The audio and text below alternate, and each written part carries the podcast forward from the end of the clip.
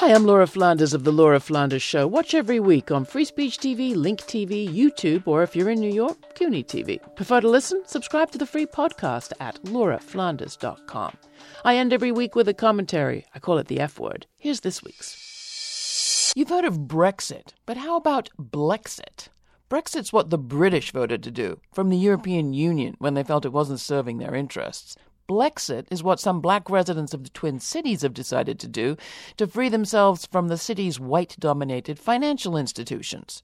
A week after Philando Castile was murdered by a police officer, residents formed an Association for Black Economic Power.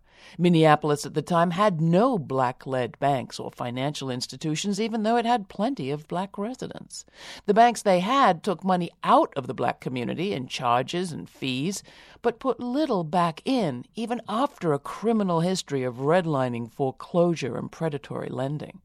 Now, the Village Trust Financial Cooperative, a black led credit union, is due to open its doors next year to do things differently. In New York, a coalition of grassroots and advocacy groups is campaigning for their own sort of exit from Wall Street. In the heart of the world's financial capital, the Public Bank NYC coalition is pushing for a municipal public city bank, one owned and operated in the public interest. Teachers, firefighters, and other government workers' pensions, they've figured out, amount to a hefty sum 194 billion. But only 2% of all that is invested in the economically strapped places where many of those workers live, and only 1% goes to public infrastructure, the infrastructure we all depend on, while 96% goes to private funds managed by private managers who over a decade have pocketed more than 2 billion in fees. This June 5, 2018, the day the New York City Council will adopt its $85 billion budget, the Public Bank NYC Coalition will be down on Wall Street calling the question.